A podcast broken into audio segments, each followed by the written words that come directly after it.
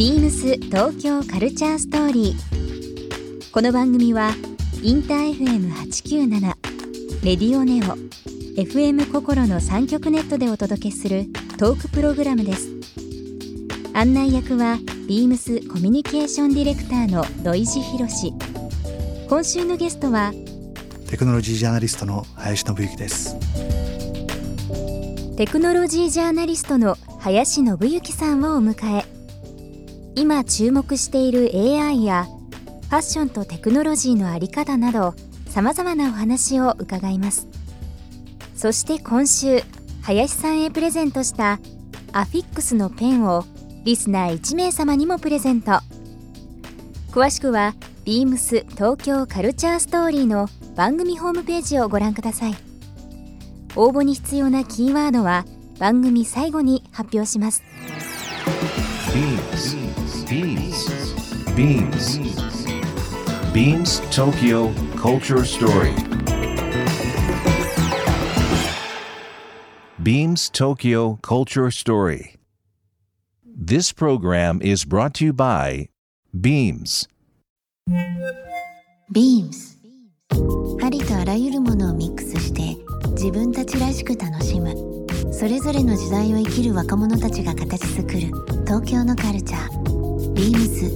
東京カルチャーストーリー。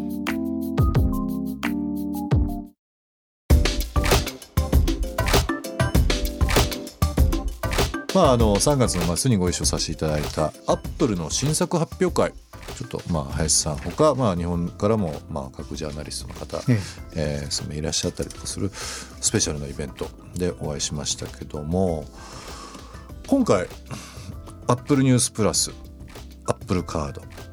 アップルアーケードアップル TV プラスまあ主だってはこの4サービスですかね。発表されましたね。日本だとまだちょっとこう馴染みがないというか、うん。あの北米、まあ、アメリカカナダを中心とした、まあ、あのプロダクトとか、まあ、今回のニュースというのもありましたけどものびさんの中で今、えっと4つ申し上げましたけど、え。どうでした？そう全体的なそのイメージというか。えそうですね、まあ、本当今回でもあの発表会は異例尽くしで、うん。この発表会が25日にあるって分かっているけれどもその前の週にうん。新しい iPad を発表しちゃうわ、えーね、次から次へと新製品を発表して、ね。これ何を発表するんだろうなと思ったらその発表の日には一切こうなんでしょうハードウェアっていうか、うん。手で触れるものはなくて全部サービスだったっていう。どうでしょう？なんかこう今までとはちょっと大きい変化っていうのはなぜこうなったかっていうのはのびさん的にはどうですかそうですね、まあ、アップル実はすごく、まあ、この講演の一番最初に言ってたのは多くのメーカーはハードウェアだけ作ってる、あるいはソフトウェアだけ作ってるっていう会社が多い中、アップルはハードウェアとソフトウェアが融合している会社だ、うん。それがやっぱりアップルの価値だっていうふうにうん。よく言われてるんだけれども実は最近そこでさらにサービスもうん。非常にこういろいろ iCloud も含め、うん。うん。あの充実してきたと。ApplePay もそうですけれども、うん。ハードソフトサービスが三位一体になったらうん。こんなすごいことができるよっていうのをうまく活用して、うん。なんでしょうねデジタル文庫をもう一回ちょっと作り作り直そうとしてるのかなっていうのを感じましたね。そうですね。なんかあの今はこう生活に非常に密接で、うん。まあ、iPhone をはじめとしたスマートフォンっていうのが何て言いましょう若い方だけが取り入れられるというものではなくて、まあ、子供も含めてですけども、あの使い勝手とか、うん。こう馴染み方っていうのはちょっと何とも他にはなんか比べ物がないですよね。そうですね。ビームスでもですね、ええ。あのまあ、重要会議というか、うん。えー大きい会議をやるときに、まあ、15人ぐらい幹部が集まって話をするあるんですよ、ええ。会議が毎週、えそちらにですねあのうちの代表の設楽ええ。の、えー今年68歳になりますけども、まあ、社長副社長もそうなんですけど副社長が、えーちょうど設楽の母親にあたりまして今年御年93歳なんですがなんですこうペーパーレスにしたいし、うん。効率性とかいろんなことを含めて iPad Pro にしようっていうので、うん。iPad Pro プラス Apple Pencil にしたんですよね。えそしたら、まあ、68歳のトップも含め、えー、93歳もええ。今みんなみんな iPad で。みんな iPad でやってますよ。おまあ、文字も大きくできるし。文字も大きくできるし、でスタイラスでまあいろんなこともメモできたりだとかマークもできるっていうことで、あのアップルの人にその話したらびっくりしてました。そう本当にさすがに90歳超える人が会議で iPad をね iPad Pro を使うっていうのはなかなかないですねとかっていう話なんですけどでも本当にあの生活も仕事も変わりましたね。うん。いろんな意味で。うんまああのね、アップル製品とか使うきっかけってやっぱりアプリとかが多かったとこれまでは思うんですけども、はい。サービスもやっぱり最近動画のサービスとかもねえ。あの重要になってきてるしでそれでまさにだからそういったものを今回あのアップル全部変えてきたけれども、やっぱりすごく意味があるなと思ってるのはこれまでその10年ほど、まあ、ええ。iPhone が登場してから10年ほどのいろんなもの例えばニュースにしてもうん。あまりにも広告主導だったんですよね。うん、確かにね。でこないですね。うビューどれだけビューが取れたとか、そういうのばっかりみんなこう狙うようになって、うん。煽るようなタイトルばっかりになってしまったとか、うん。それでどんどんどんどんメディアがなんかちょっとスポーツ新聞というか、うん。なんかそういうふうなそうですね。雰囲気になってきた。でやっぱりアップルそこを変えなきゃいけないっていう、うん。なんかちゃんと文化を作ろうっていうのだから、えっと、なんでしょうね。便利とかそういったものだけじゃなくて、コンテンツに関してアップル自身がパトロンになって、うん。ニュースにしても、えっと、決まった料金で読み放題になる雑誌、うん。その代わりちゃんとしただからいい雑誌を皆さんどんどん作ってくださいっていうような、まあ、サービスがアップルニュースプラスででアーケードもあのね土井さんゲームとかってやられます？僕ゲーマーですね。あそうなんですか？そうなんですよ。僕もね、まあ、たまにゲームあのサッカーゲームとか主にやるんですけども、はいはい。最近のでもなんか新しいゲームとかダウンロードするとずっともう無料なのは最初無料ならいいけどずっと途中広告から課金になりますよね、うん。しかも課金だったらもういくらでも最初からお金払うんだけど、うん。気持ちよく一回スパッと払って終わりじゃなくていつまでもこう課金課金課金って続いたりとか、で広告が一回なんか60秒広告みたいな続きとかってのあったりするじゃないですか。であれがやっぱりゲームする楽しさを奪ってしまってるって僕もね、あのうん思ってるし多分みんなもそうですね。思ってるんですけども、だったらじゃあ綺麗にあの毎月決まった料金をアップルで取ります、うん。その代わりもうすごく質が高いゲームを作ってください。でそのゲームをねあのいくらでもプレイし放題にするっていうまあのがこのアップルアーケードという部分ですよね。あとアップルカードこれもあのニュースでもよく見かけますし、ええ。まあ、非常にこうなんだなんだという部分でざわついたものですけども、どうですかこのアップルカードの印象ですけど。僕は今回だからそのソフトウェアとハードウェアとサービスが三位一体になったっていうのが一番分かりやすいのがこのアップルカードかなというふうに思っていて。iPhone を持ってる人だったら誰でもそのまま iPhone でクレジットカードの申し込みができてしまう、うん。であのね ApplePay に対応してるお店だったらまあ日本がそれ対応するかどうかちょっとねあのまだしばらくかかるかもしれませんけれども、もうあの iPhone の中にクレジットカード入っちゃうんで、うん。ピッて iPhone かざせばそのまま買い物できてしまう。で中にはこうねあのまだまだその iPhone でのあの支払いっていうのはできないお店もあると思うんですけども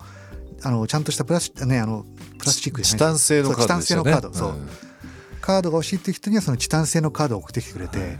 でここもやっぱりアップルはただねあのカードを作るんじゃなくて、まあ、チタンってとこもすごいんですけどクレジットカード番号も印刷してなければ名前も書いてない、ええで有効期限の年度と月もなかったですね。そうですね。えもうほんと綺麗なチタンのカードが1枚入ってるだえけででこれを使ってでも暗証番号があれば今うん。あのね昔はこうあのねカードの出っ張りをこうこすりつけて カーボンコピーでねありましたね。やってるけど今もうああいうの必要ないんで、であそこに結局カードに番号をあの、うん。掘っちゃうと、うん。覗き見されて盗まれちゃうというのが結構あったんで、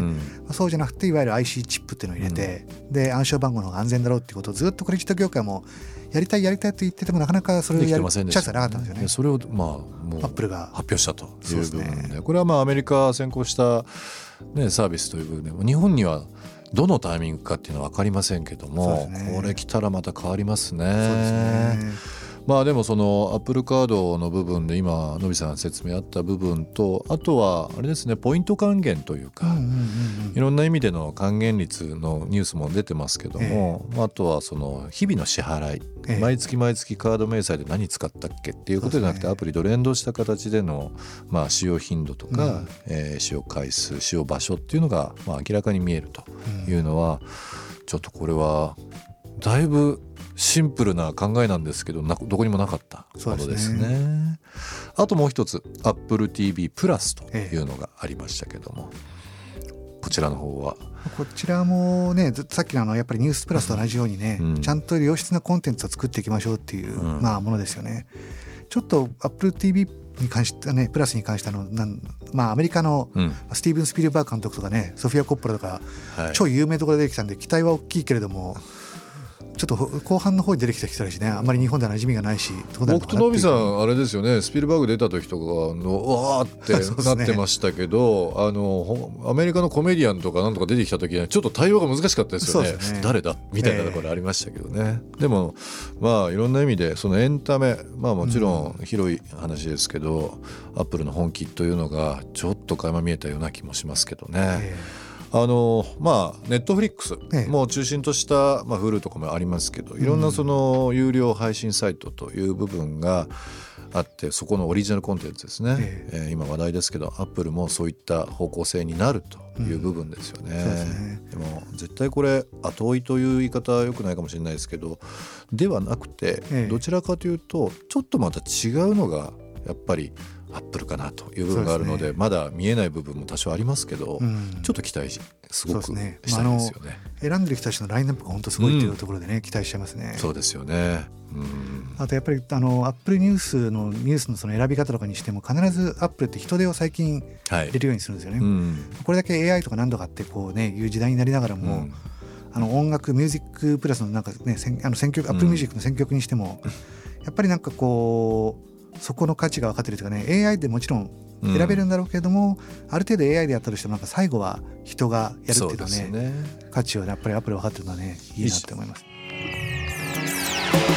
ビームス東京カルチャーストーリー。ゲスト林信之さんにプレゼントしたアフィックスのペンをリスナー1名様にもプレゼント。